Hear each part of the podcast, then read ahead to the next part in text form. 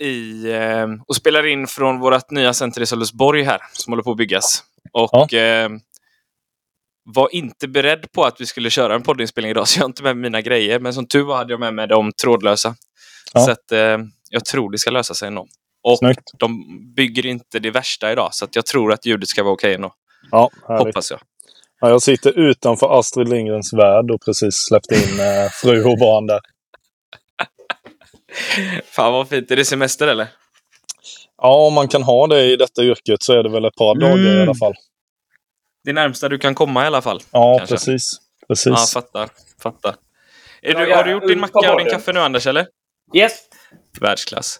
Eh, Vi, vi eh, drar igång och det gör vi genom att hälsa Magnus Bodgård varmt välkommen till Skillspodden.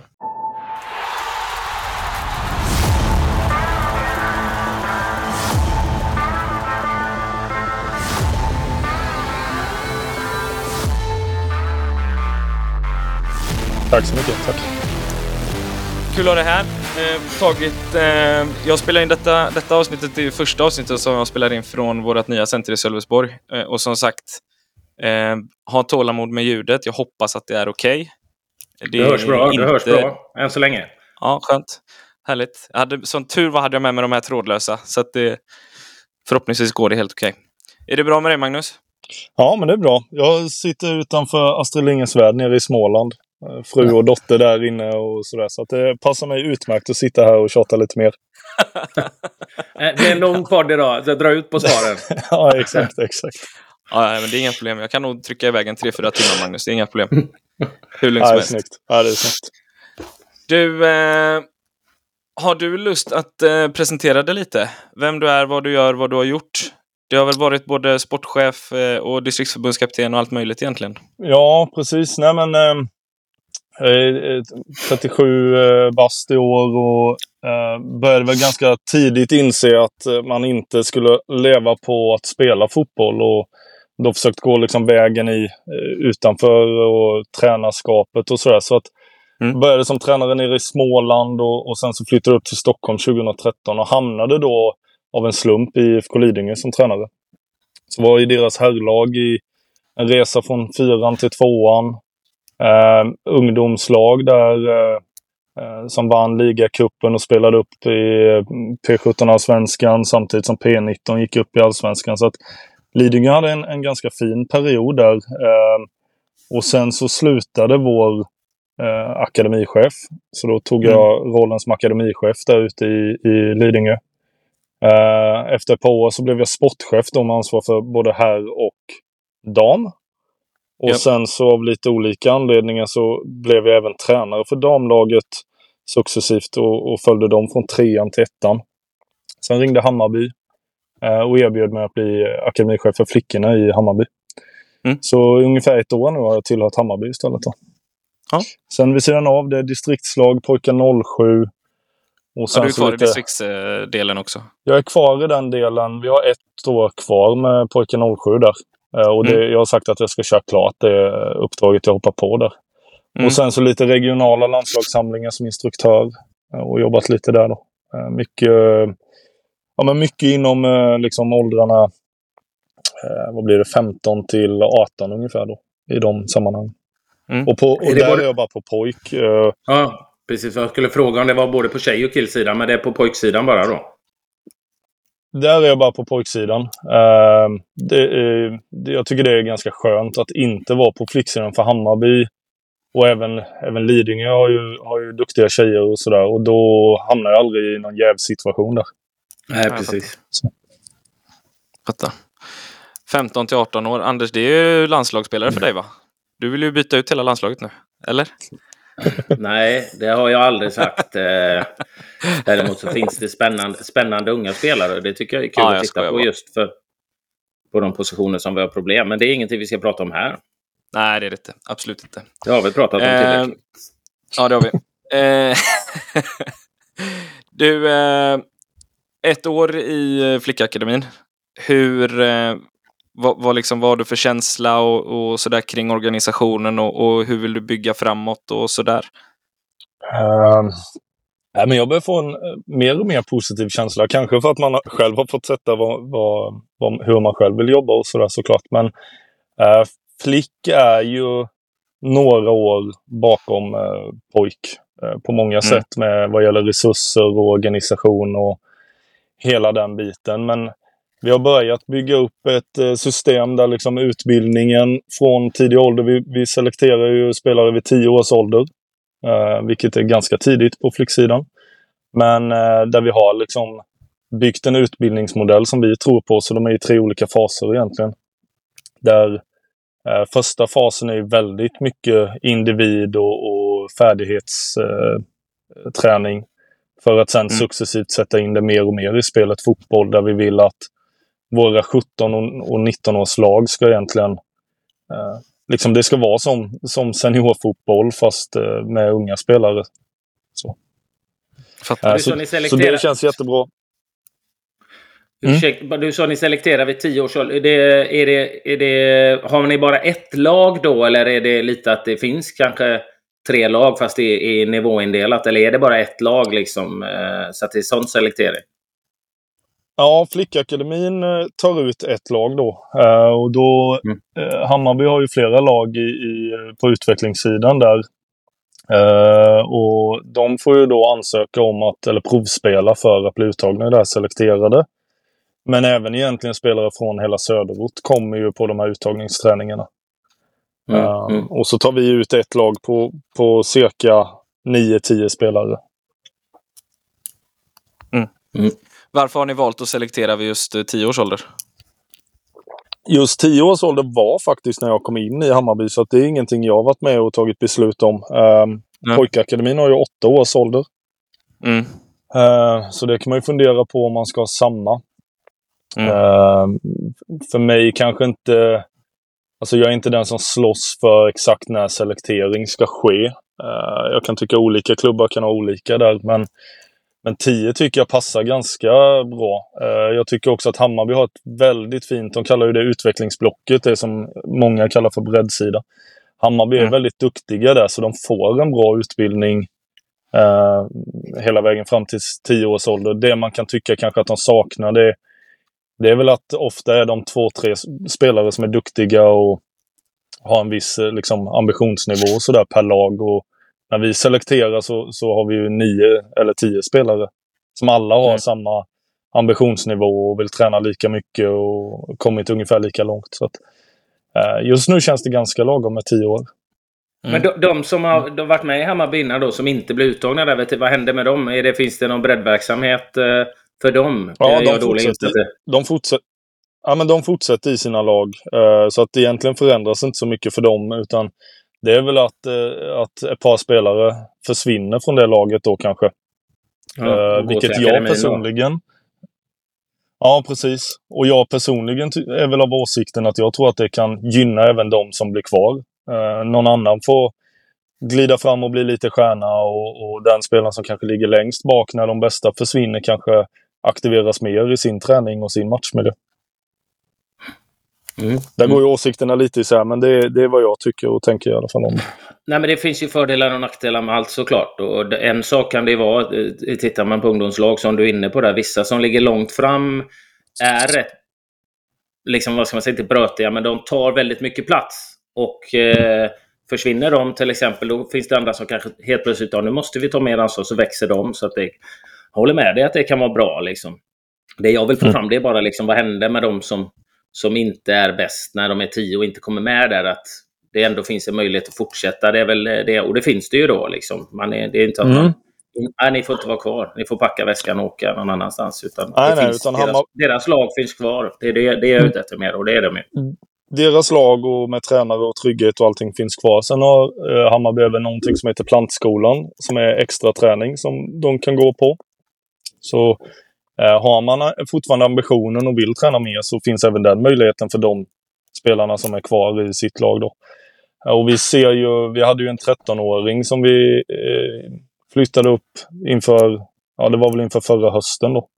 Som vi flyttade mm. upp en 13-åring så att det kommer ju spelare. Det är inte så att dörren är stängd när vi tar ut ett lag vid 10 års ålder utan ja, det trillar in 11, alltså vid 11 och vid 12 och sådär. Laget ska växa, gå från 7 mot 7 till eh, 9 mot 9 och sådär. Då ska truppen växa också. Nej, men så är det. För det var ju det, det, du är inne på där lite också, som jag tror många funderar på. Liksom. För som du sa, försvinner de två, tre bästa, sen så ser du, oh, så händer en enorm utveckling för någon annan. Men då är det ju inte kört liksom för att de inte kom upp eh, till akademin vid tio års ålder. De kanske är uppe vid när de eh, ett eller två år senare för att de har fått en gigantisk utveckling då. Det följs mm. ju upp då antar ja, jag, i och, med att man, eh, man jobbar, i och med att man jobbar tillsammans så följs det upp, som du säger, med 13-åringen som kommer ja. upp. Ja, men det gör det verkligen. Och där, där är jag imponerad av, under mitt första år i Hammarby, att de har, eh, de har ju många sportchefer på, på utvecklingsblocket och de har koll på spelarna. Och på pojksidan mm. har de ju HTFF som, som spelarna kanske går till då om de ligger lite längre fram. Och så, så att... mm. Mm. Men, men eh, vi har ju, eh, som de flesta som lyssnar på den här podden eh, vet, lite utmaningar med, med svensk eh, fotboll och eh, talangutveckling och spelarutveckling överlag. Du hade ju en lång eh, tweet för ett par veckor sedan, eller en lång tråd rättare sagt, det blir nästan en artikel, mm. där du pratar om massa intressanta saker egentligen. och, och eh, några delar var spelformer och, och, och sådär. Men, men det jag fastnade för var ju det här med matchandet. Mm. Är det så eh, vanligt med destruktivt spel? Och vi kanske ska förklara destruktivt spel då också. Kanske. Ja, alltså destruktivt spel för mig när vi pratar barn och ungdomar är ju en fotboll som kanske inte utvecklar spelare.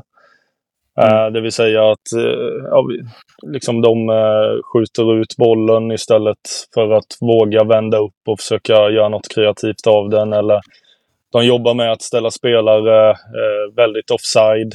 Det finns ju inte offside, så att det kan man ju göra. Och så bara hitta långa bollar på den och sådär. Det är för mig då destruktivt spel när vi, när vi pratar barn och ungdomsfotboll eh, någonstans där resultatet i sådana fall eh, går över utbildningen. Jag tycker ju också att man ska försöka vinna fotbollsmatcher, men jag kan väl tycka att, eh, att eh, utveckla spelare går före att vinna fotbollsmatcher i ung ålder. Eh, så det är destruktivt spel för mig och ja, jag tycker det är väldigt eh, vanligt förekommande i, i svensk fotboll idag. Eh, jag tycker inte att det nya systemet med fri anmälan och eh, att liksom vi inte har någon nivåindelning i många år. Eller vi har ju nivåindelning, men om alla anmäler sig till samma nivå så får vi ju inte nivåindelning. Eh, jag, kan väl inte jag tycker väl inte att det har fallit så, så väl ut. Jag tycker att de som tyckte att det var viktigt att vinna fotbollsmatcher för tio år sedan, de beter sig precis likadant idag trots att det inte finns tabeller och, och liknande. Så att, jag tycker att vi har misslyckats lite där faktiskt. Ja, Anders, du har väl varit med om det, exakt detta också, va? Ganska mycket. Och vi har ju nämnt det innan också såklart, men, men det är ju intressant hur det bara fortsätter. Ja, det här är ju någonting. Jag har ju inte varit ungdomsledare och ledare så länge som du, Magnus, men jag är ju ledare för ett pojklag i, eh, i Göteborg som eh, fyller 13 i år. Och det här är ju det som jag tycker är mest skrämmande för svensk fotboll eh, överhuvudtaget. Det är dåliga mm. ledare. Mm. Och man mm. jobbar eh, generellt, ska jag säga. Vi gick upp nu, det var ju i Göteborg eh, fick vi ju anmäla i olika serier för första året eh, när de fyller 13. Vilket jag tycker är, bedrövligt att man inte har fått göra innan. Eh, ja. Eh, och det är väl Göteborg nästan ensam om. Mm. Men eh, då, då där är det väldigt slående eh, stor, eh, eh, stort antal lag som spelar för att vinna matcher här och nu. Och då får du ju det här problemet att det, det blir ingen utveckling. De, de vinner nu och vissa använder ju då ofta sådana som ligger långt fram fysiskt, motoriskt. Långa bollar på spelare som är 20-30 cm längre och inne i puberteten. Och ganska enkelspårigt, inte så utvecklande fotboll. Och det, det, det, tycker jag är skrämmande att se. Precis som du säger, att man jobbar, man tänker mer på kortsiktiga resultat mm. än på utbildning och utveckling för spelarna. Och det, det kommer ju slå mot svensk fotboll om vi inte får ordning på det. Men grunden är ju att det är eh, okunniga ledare eller ledare som, eh, som har en egen agenda på något sätt. Sen var ju du inne på det här, nivåindelning och serietabeller. Det, det är ju inte samma sak tycker jag. Eh, för det här med serier, att få tävla och vinna, det tycker jag... Jag hade kunnat slopa tabeller eh, ett par år till. Det intresserar mig inte. Jag vill ha utmanande matcher för våra killar liksom, så att de utvecklas. Eh, det här med nivåindelning, att, eh, att man ska anmäla samma i alla lag, om man, som vi har haft, fyra lag, alla ska vara i samma serie. Då blir det ju inte nivåindelning, för då måste vi blanda Nej. lagen. Och, där, ja, att, eh, men, men det är ett stort problem. Kontentan är det är ett stort problem att så många ledare idag tänker så kortsiktigt istället för att utbilda spelarna. Men det handlar ju om okunskap och dålig ledarskap. Enligt mig. Ja, ja det gör det. Och, och vi bygger ju, svensk idrott bygger ju mycket på ideella krafter och sådär. Så det är klart att det är svårt att, att kanske nå alla med, med ut, så att utbilda ledare och få dem att tänka tänka långsiktigt och sådär. Eh, men, men det jag menar lite så här, jag bryr mig inte heller om ifall det visas en tabell i, i tidningen som när en annan växte upp. Och det stod väl till och med målskyttar när man var liksom nio år gammal efter matcherna. Och ja. sådär. Det, det var väl kul på sitt sätt, men det är inte det jag vill åt. Men genom att eh, slopa serierna eh, så, så kan vi ju inte heller börja Alltså förbundet kan ju inte gå in, eh, Göteborg eller Stockholms förbund kan ju inte gå in och placera ut lagen för de har ju ingen aning om vilka lag som ska spela mot varandra och, och hela den biten. Så någonstans kan jag tycka att även om vi inte vill visa serier och tabeller så kanske det ska vara någonting domarna rapporterar in. De här lagen har nu vunnit fem matcher i rad. Ja, men då, då kanske de behöver placeras in mot andra lag som vinner mycket och sådär. Så att det jag vill åt är ju att vi har så jämna matcher som möjligt. Eh, hela tiden liksom. Ja, det köper Sen jag. Den, men det... den destruktiva fotbollen kommer vi inte komma, komma åt förrän vi får en beteendeförändring hos, hos ledarna. Men där tycker jag ju också att fler och fler klubbar går ju mot att, eh, att liksom, eh, ha avoderade tränare. Eh, tittar vi i Stockholm så så jag vet inte hur många klubbar idag som har anställda tränare, men det är ju hur många som helst. Och då hoppas man ju att det ska leda till att, att det blir bättre. På akademinivå just? Eller? Ja, det tror jag. Det, det, no, det är... Nej, men det behöver inte vara akademi. Nu kallar de ju, många kallar ju sig akademi idag, men alltså Stocksund och eh, Täby och, och Lidingö och Bo och alla de här föreningarna idag har ju tränare som är mer eller mindre avoderade. Mm. Um, och har en utbildningsplan för sina spelare och, och sådär.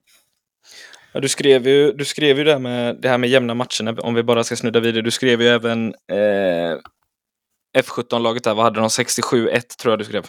Ja, jag tror de är uppe i, i 75-1 nu när de går på sommaruppehåll.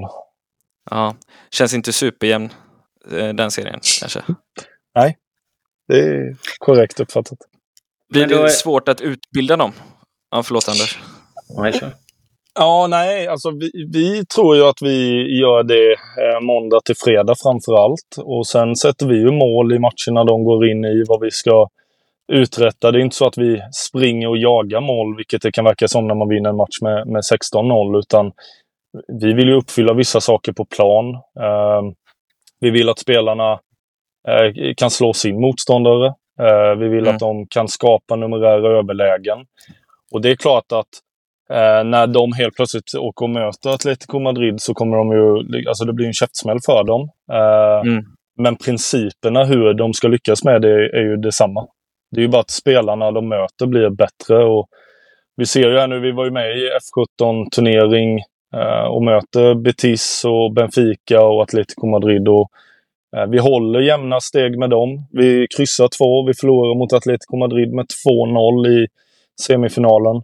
Uh, men det är en jämn och, och, bra fotbollsmatch. Så att mm. någonting rätt tycker vi väl att vi gör trots det. Men F17 är ju för mig kanske det mest... Uh, alltså där det, där det behöver utvecklas absolut mest. För de är ändå de är 15 till 17 år gamla de som spelar där. Och uh, fri anmälan och hela den biten. Liksom.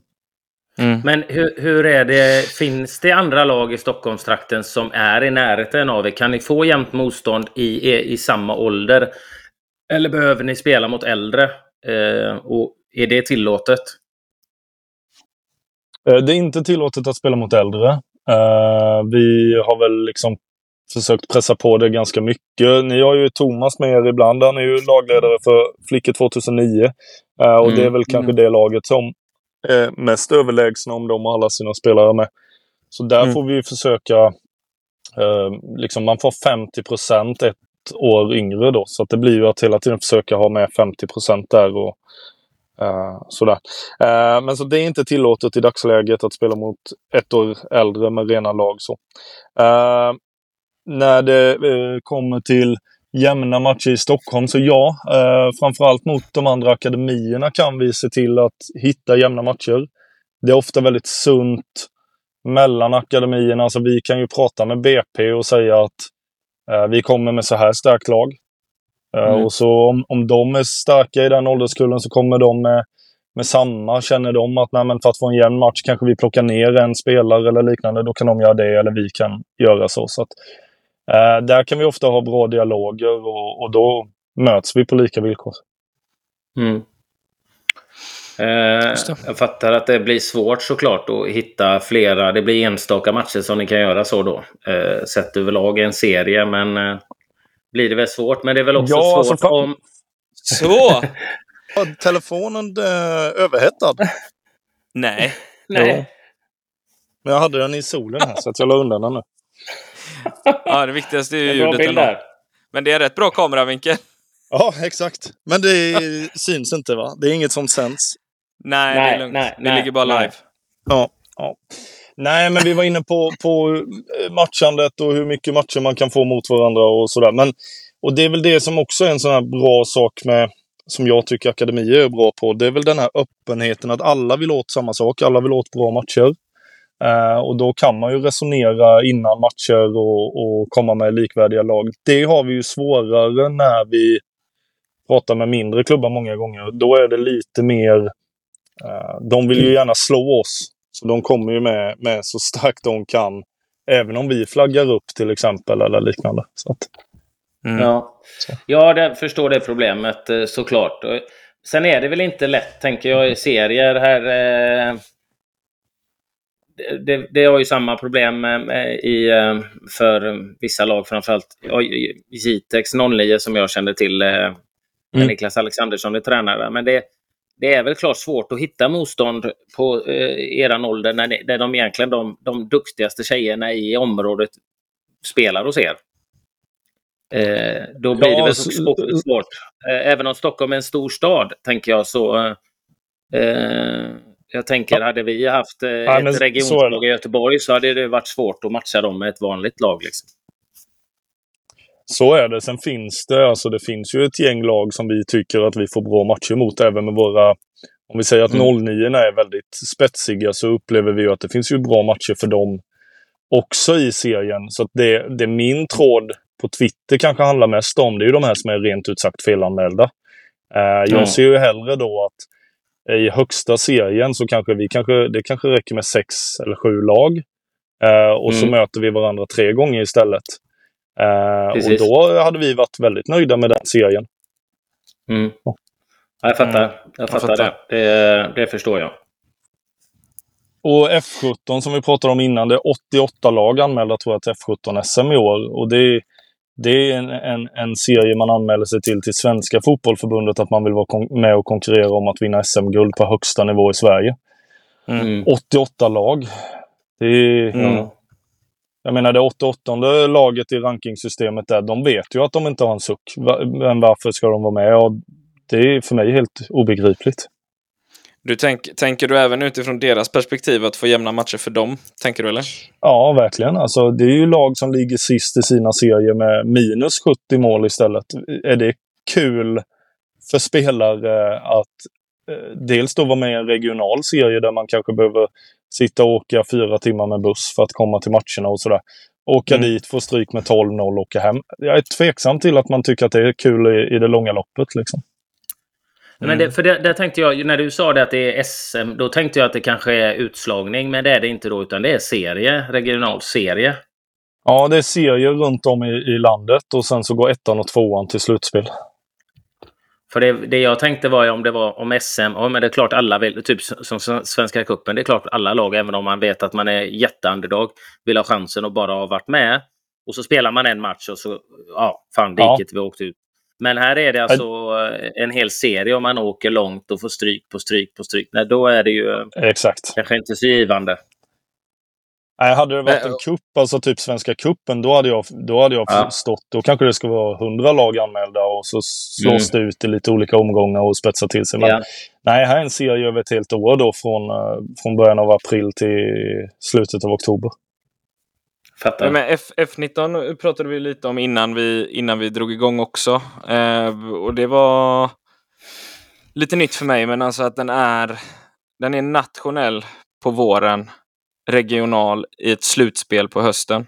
Nej, den, den är uppdelad då norra och södra på våren. Och sen på Så hösten så är det topp fem eh, i varje serie slås ihop och sen så undre halvan slås ihop och så blir det en A och B-serie då. Ja. Och, det- ja. Alltså i min bok så blir det lite konstigt också. Eller? Eh, ja, Ur ett spelarutvecklingsperspektiv liksom. ja, jag tycker ju eh, att det ska vara en eh, nationell serie och sen att man Mm. har en nivå under det och så får man flyttas upp och ner varje år. Ja. Eh, sen har F19 också, de har ju då att man får ha en målvakt och fyra utespelare som är överåriga också. Eh, Ja. Så att du kan ju ha, du kan ha teoretiskt sett Ja, du kan ha ännu fler om du har rätt ålder på dem, men du kan ju ha fem damlagsspelare som är över 19 år med i varje match om du vill. ja, just det. Så.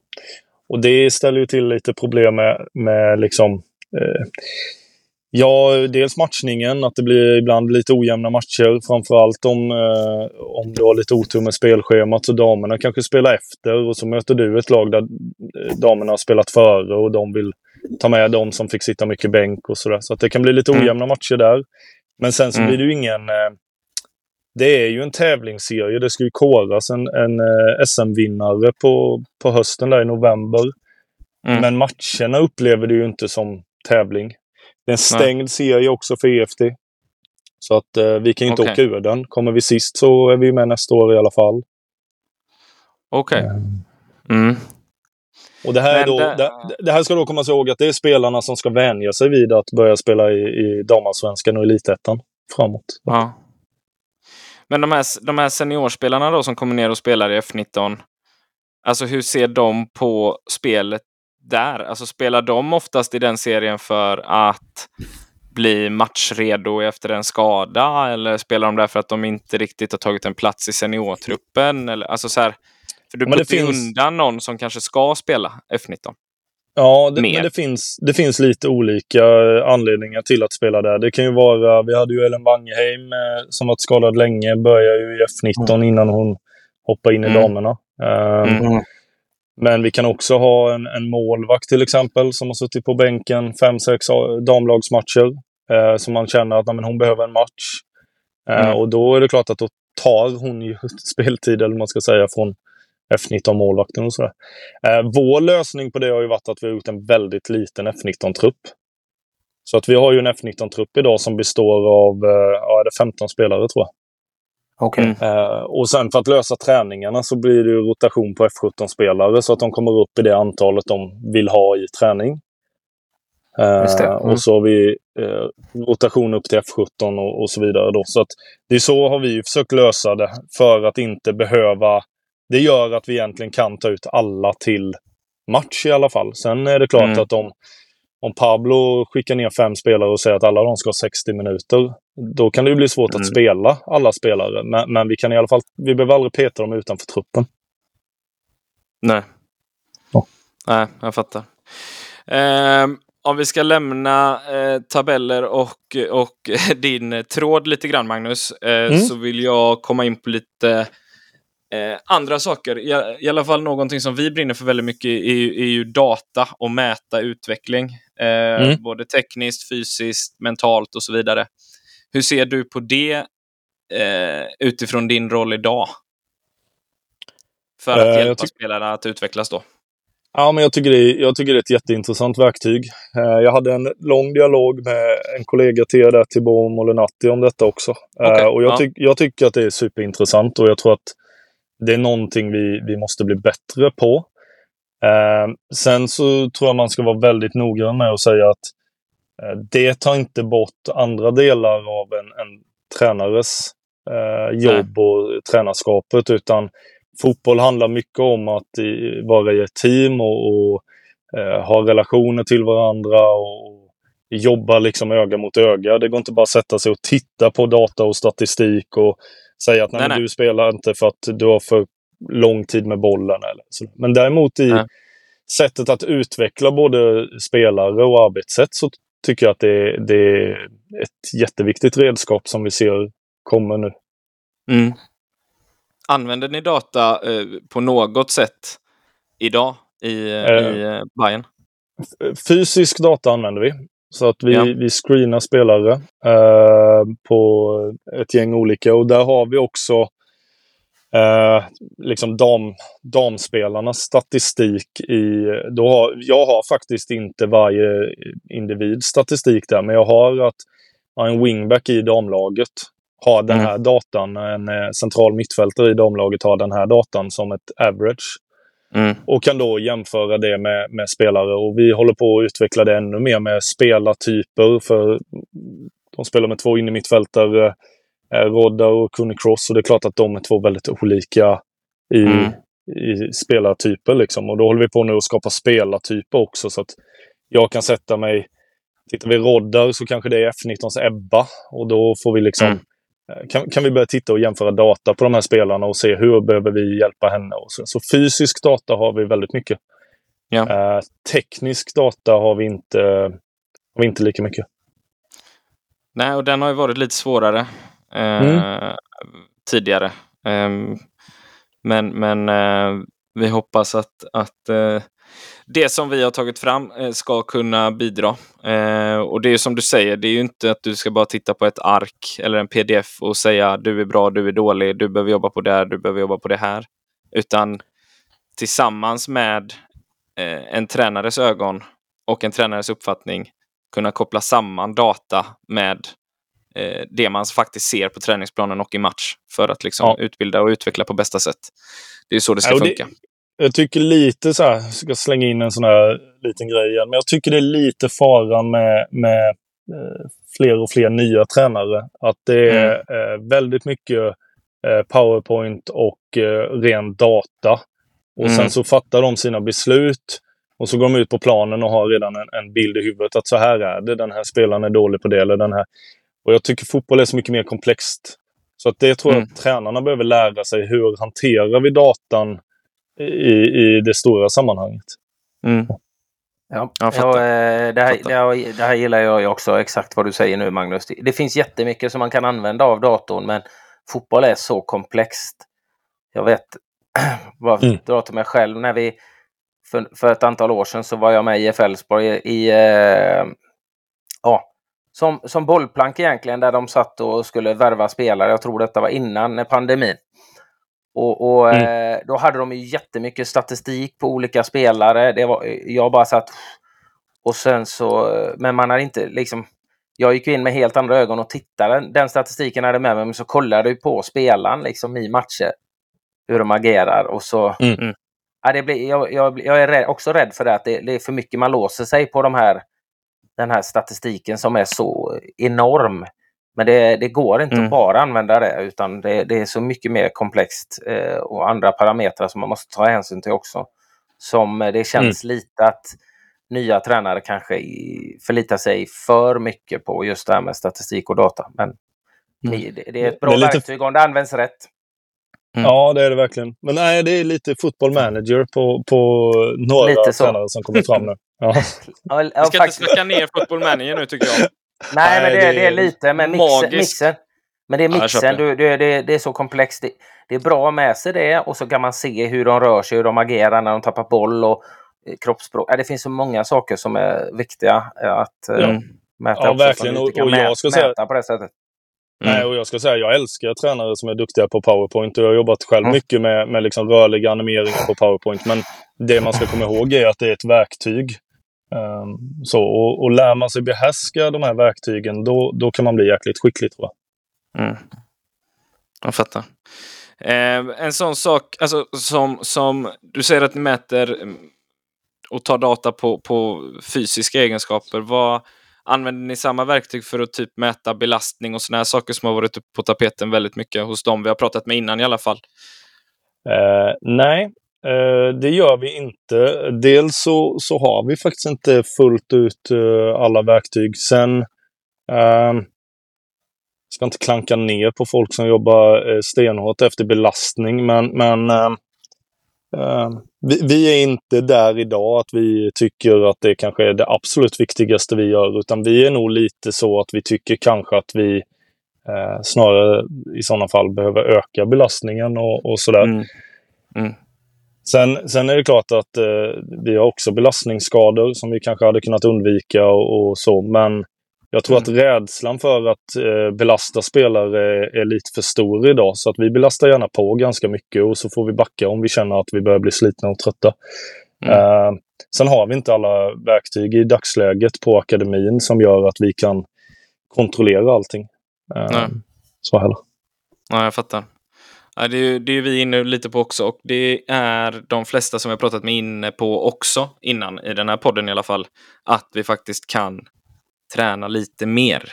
Eh, sen handlar det inte alltid om, om kvantitet i, i träning. Eh, du kan köra ett lågintensivt pass för att träna på en, en specifik egenskap till exempel. Det måste inte vara jobbigt varje gång fysiskt. Nej, nej det håller jag med om. Det håller med om. Uh, men men uh, jag tycker nog att, att vi kanske i Sverige ligger lite för lågt i hur hårt vi tränar spelarna. Uh, mm. Framförallt över tid. Det mm. handlar om att vänja kroppen och, och har vi en progression i, i akademin där vi successivt ökar liksom för varje år som går och så, så ökar vi träningsmängden mer och mer och sådär så, så tror jag inte att vi ligger i någon farozon i dagsläget. Nej. Men om vi, då, om vi då tar det e-, egoistiska här då, för vi jobbar ju med individuell träning. Och mm. eh, på, på eh, Skills Academy som vi har i Sickla där. Och eh, vi har ju många spelare som vi har pratat med överlag även i podden. De pratar ju mycket om att framförallt när de har erfarenheter från andra länder och sådär att eh, intensiteten och belastningen är, är, är, större i de flesta andra länder. Men när vi pratar med tränare om att eh, hitta samarbeten, att eh, få spelarna att komma och träna extra individuellt tillsammans med, med tränarna i de här klubbarna, då, då, är det direkt att det går inte för att eh, de är rädda för belastning. Det är ju det, är ju det vanligaste de ursäkt eh, ja, det tränarna klagar mm. det är att Ja, men de, och jag tror det här bottnar i att, eh, som någon tränare sa, som jag kan förstå, att de, men vi har tio, tio spelare som, som jobbar individuellt vid sidan av lagets träning, men med sju, åtta olika aktörer, vilket gör att vi har noll koll på vad de gör och, och kan mm. komma in eh, efter en ledig söndag på måndagen efter ett viktigt pass och vara helt slut för att ha kört två timmar med en individuell tränare på söndag som har noll mm. kontakt mm. med klubben. Och jag sa det är det vi vill komma ifrån. Mm. Vi vill komma ifrån. Vi vill ha ett samarbete där vi kan jobba med individuell träning men i dialog med tränarna, eh, laget, eh, spelarens lagtränare för att hitta rätt intensitet. Men eh, det, där har vi inte riktigt hinnit, hunnit, lyckats möta för det, det, det blir väldigt ofta liksom nej tack, det, de kan inte träna mer. De, de är, de, det blir för hård belastning. Eh, så det är lite mm. moment 22 där. Jag ska säga, ja, det är långt, jag måste fylla på med att det är långt ifrån alla som, som eh, säger det. Det är många som, som eh, börjar släppa på det, eh, det här med mm. belastningen och, och vågar, vågar testa, ska sägas också. Men kör du Magnus. Mm.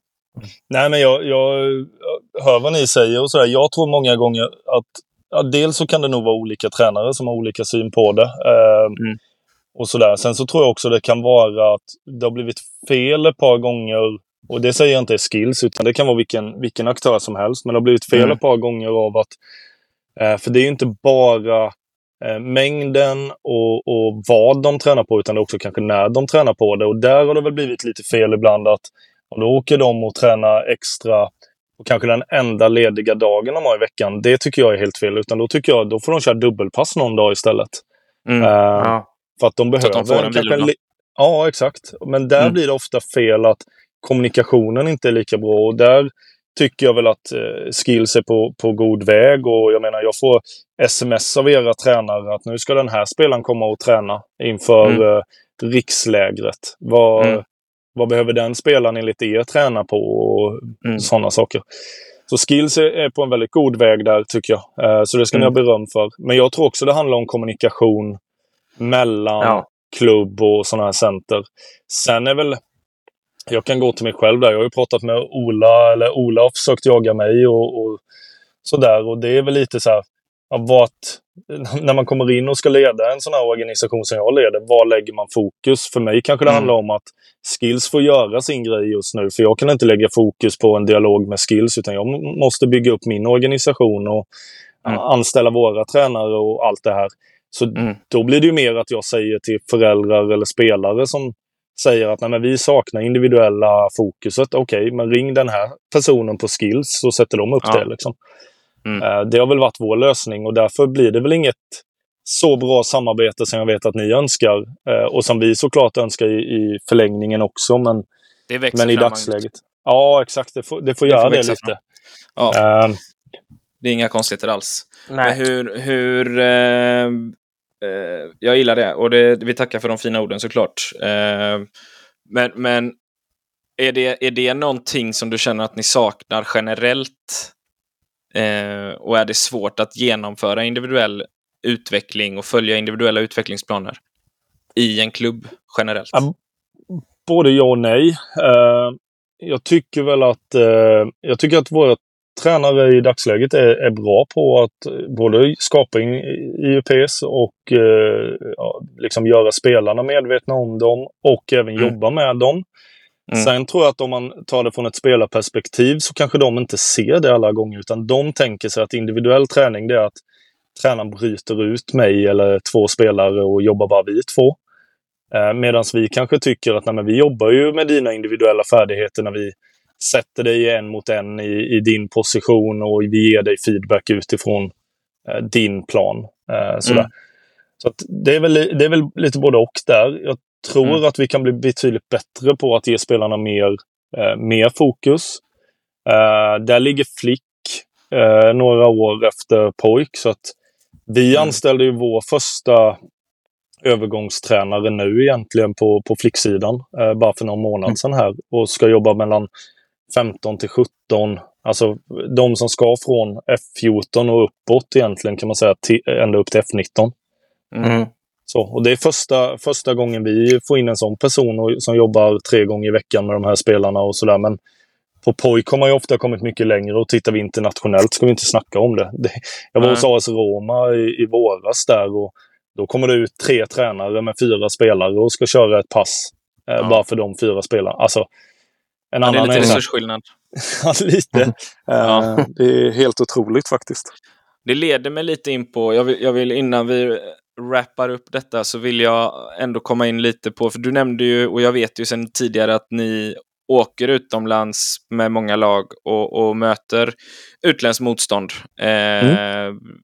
Vad anser du har varit den största, liksom, har det varit någon aha-upplevelse i form av eh, egenskaper och sånt där hos, hos de utländska klubbarna och de spelarna som ni möter? Som du känner att vi saknar i svensk fotboll? Ja, absolut. Nej, men jag, jag förstår frågan. jag tycker det finns jättemånga saker. Vi åker väldigt mycket utomlands och vi kommer mm. nog skruva upp det och åka ännu mer utomlands. Eh, till och med så att vi funderat på att inte spela eh, seriespel med vissa lag utan okay. bara träningsmatcha dem och eh, liksom åka utomlands och spela. Eh, mm. och det, nummer ett så tycker jag att på ungdomssidan att det är ett helt annat spel. Eh, mm. där framförallt spanska, italienska, franska lag, de spelar ju spelet i spelet. Det är ju eh, liksom ligga ner eh, lite extra länge när de är i en dålig period. Så märker mm. man så här, de får en frispark när, när de är tillbakapressade. Då får de en frispark. Ja, då är det ju hela läkarteam in och eh, allting. och så studsar de upp igen och så har de hunnit prata ihop sig och sådär. Så att Mm. Det är ju en sak att ta lärdom av. Uh, mm. De är väldigt atletiska, många uh, spelare, framförallt från 15 år uppåt så, så är de extremt uh, atletiska i jämförelse mm. med vad vi tycker att våra spelare kan vara. Mm. men sen så är det framförallt en mot en-spelet. sådär. Och det, det, saknar vi i Sverige och vi saknar det hela vägen upp i, i herrlandslaget om du tittar på herrlandslaget. Mm. Sådär, så att vi, där ligger vi efter och vi spelar vår kollektiva fotboll, vilket jag tycker vi ska behålla. Och mm. att vara organiserade och, och, laget och det här. Men vi måste bli bättre än mot den. Mm. Jag kan inte hålla med mer. Eh, en mot en. Både offensivt mm. och defensivt är vi, är vi inte lika bra. Nej, och jag tror tyvärr att det kanske är en anledning till att just nu är ju svenska spelare inte lika heta ute i Europa som de var ja, från liksom 90-tal och framåt när, när du spelade också där, Anders, och sådär liksom. Idag har vi inte lika många spelare som lyckas ute i Europa. Jag tror att det har mycket med en mot en-spelet att göra. Mm. Mm. Vi saknar den egenskapen och den förmågan liksom. Ja, mycket, mycket så tror ja. jag. Både i def och off. Och där jobbar mm. vi, därför har vi, alltså i Hammarby, om man får skryta lite, vi har ju lagt, vi har lagt väldigt mycket fokus på det nu. Uh, ja. Att utbilda spelare i att nummer ett är slå ut sin spelare. Uh, och därefter mm. så, så lägger vi in de kollektiva delarna. Utan, men du ska alltid känna dig bekväm nog att uh, slå ut din spelare. Det spelar ingen roll om du är inneback eller inne mittfältare eller om du är forward. Du ska känna att du kan mm. när du får bollen. Slå ut din spelare. Mm. Sen behöver du inte välja det alternativet. Framförallt våga. Du... Ja, exakt. Du ska våga göra det och du ska ja. känna dig bekväm i att, att ha bollen en mot en. Sen kan du välja ja. ett bättre alternativ om det finns, men, men det, du ska inte vara rädd för det. Nej, det räcker ju egentligen att bara... Ja, mm. exakt. Det räcker ju att titta på, på uh, Dejans uh, första halva i Tottenham. Jag tyckte han var... han kanske är en av... Han kanske är våran bästa en mot en-spelare offensivt i alla fall på här sidan. Eh, och hans första halva i Tottenham var han helt brutal eh, mm. egentligen. På att, ta sig, på att slå sig motståndare. Det blir nästan alltid farligt. Jo, i och med att han var så bra också, så när de backar av ja. Då fick han ja. ju tid att slå de här magiska assisten också. Så att, eh, ja, exakt. Där det är win-win. Om du är riktigt, riktigt bra en mot en så skapar mm. du det med tid. För motståndarna vet ju att här vill jag inte bli eh, bortgjord och då får du ju tid Nej. att välja det bästa alternativet. Mm. Så det är bra på ja, alla sätt och vis. Verkligen, mm. och, och, det leder lite tillbaka till de som håller på med den här destruktiva fotbollen och, och sådär. Att de skapar ju spelare eh, som kanske är rädda att ha bollen och då är det mm. helt omöjligt att bli fotbollsspelare i framtiden. Om du, är rädd, mm. om du springer runt på planen och är rädd för att få en passning. Mm. Det funkar inte. Eh, men om du som ledare i 8, 9, 10, 11 års ålder har som strategi att så fort vi hamnar under press så ska vi skjuta bort bollen. Det sänder en mm. signal till alla spelare att vi vill inte ha bollen. Nej, vi, nej. vi tycker ju liksom att vi, vi vill alltid ha bollen. Och spelarna ska alltid vilja ha bollen. Det spelar ingen roll om du markerar. Du ska visa att du vill ha bollen i alla fall. Ja. Eh, det tror jag ju på sikt kommer leda till spelare som klarar av att gå upp och spela elitfotboll i både Sverige och internationellt. Mm. Spännande. Låt oss hoppas att det blir så. Eh, och hoppas att det ger resultat med den eh, en mot en eh, satsningen som ni gör. Det kommer mm. bli sjukt spännande att följa. Programtiden börjar lida mot sitt slut. Hade du någonting mer Anders? Jag hade ju en fråga som jag inte kommer få svar på här, men någonting som Nej. Magnus vet om de har pratat om. Ja, vi har ju pratat i tidigare poddar om folk från förbundet och, och så vidare om Future Team på här sidan. Mm. Mm jag är en sån som vurmar lite för de som kanske utvecklas sent men som har hög spelförståelse men som motoriskt och fysiskt ligger efter eh, läx mm. mig själv eh, som ung. Som aldrig mm. var på eh, uttagningar och så vidare. Det finns ju inte på tjejsidan. Vet du om det diskuteras? Varför finns det inte på flicksidan? Eh, eh och är det någonting man pratar om? Vet du det? Nej, faktiskt inte tillräckligt insatt. Jag själv älskar ju Future Team. Jag tycker det är det absolut bästa som finns. Mm. Ehm, och vi ser ju fler och fler på, på herrsidan komma den vägen. Att mm. de selekteras bort uh, ifrån uh, stadslag och, och, landslag och, och sådär och kommer med i Future istället. Och sen så vid U21 någonstans va? börjar de mm. blomma ja. ut. Mm. Uh, så jag tycker det är en jättefin satsning. det enda jag förstått det som är väl underlaget på Flick, att man hänvisar till det. Vilket ja. jag tycker jag hade nog kunnat plocka ihop ett Future Team-landslag. Jag var på rikslägret i Halmstad nu eh, ja. och tittade och följde de spelarna. Och jag skulle nog kunna säga att det kommer finnas 20 spelare där nere som inte tar sig till landslaget som hade gått in under Future. Som jag mm. gärna hade sett att man plockade ihop. Så att jag hoppas att förbundet är eh, på gång eh, med det på flicksidan. Ja, Ja, jag tycker så, det är intressant. Jag verkligen. förstår att eh, underlaget inte är detsamma som på killsidan där det är väldigt, väldigt mycket mer spelare. Men men det är som du säger, det borde ju ändå finnas den möjligheten. För jag, jag gillar den, eh, jag gillar hela idén med Future Team och det borde ju vara självklart på, på tjejsidan också tycker man. Men det kanske ja, är en, en tidsfråga egentligen bara. Ja, jag hoppas att det är en tidsfråga och jag tycker även att det kan eh, få börja funderas på om vi kan ha eh, Future Team eh, också. Så att eh, mm. man, har, mm. man har spelare mellan vissa åldrar. Att eh, det kanske är längd och vikt och, och pubertering som avgör eh, vilka som spelar i den serien och liknande. För att jag tror väldigt många spelare selekteras bort mellan åldrarna 14 till 16 framförallt för att de inte hänger med i puberteringen. Det tror jag med. Det, det, det, tror jag hade varit eh, magiskt om man kunde hitta seriespel för det också men eh, det, det, kommer ju krävas en hel del arbete för att kunna lösa det men eh, det hade varit väldigt intressant. Ja, mm. men det kan, vara, det kan vara att klubbar som eh, tar på sig ansvaret att ha Future Team, jag vet BP har väl gjort det någon gång och sådär. Låt dem spela mot, mm. eh, mot ett år eh, yngre då. Vi pratade innan mm. om att vi vill kunna spela mot ett år äldre, men liksom duktiga föreningar som tar ansvar, låt dem eh, bryta reglerna lite. Då kanske de får spela mot ett år yngre istället om de sätter ihop ett helt Future-lag. Exempelvis. Mm. Men det är en förbundsfråga så det, det får ni bjuda in ja. därifrån. Ja, ja precis. precis. Bra gubbar. Eh, Anders, du ska få eh, kliva ut i förhoppningsvis sol.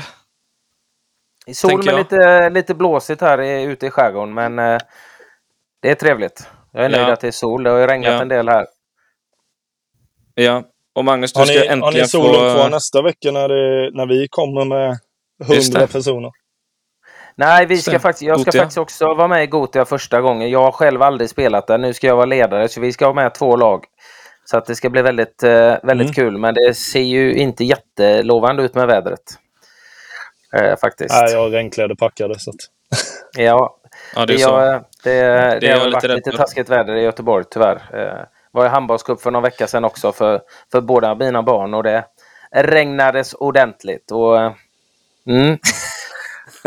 jag, såg, jag såg det också. Vi att finns vi har också under anmält, Gotia. Vad sa du? Vi finns under Gotia, just det. Vi står ja, Skills eh, ställer ju ut under Gotia tillsammans med Puma igen. Eh, mm. Så det är bara att svänga förbi Magnus och dra några volleys. Det ska jag. Ja, helt rätt. Bra gubbar. Eh, vi tackar så mycket för dagens avsnitt och, och, tackar Magnus för att du eh, vill vara med och köta lite med oss. Eh, mm. Högst intressant tycker jag. Eh, och som sagt, kul att se, förhoppningsvis kul att se framtida resultat i en mot en-satsningen då. Tycker mm. jag låter väldigt spännande. Ja, det, det, tror vi på. ja, mycket bra. Vi kör en del två längre fram och, och stämmer av.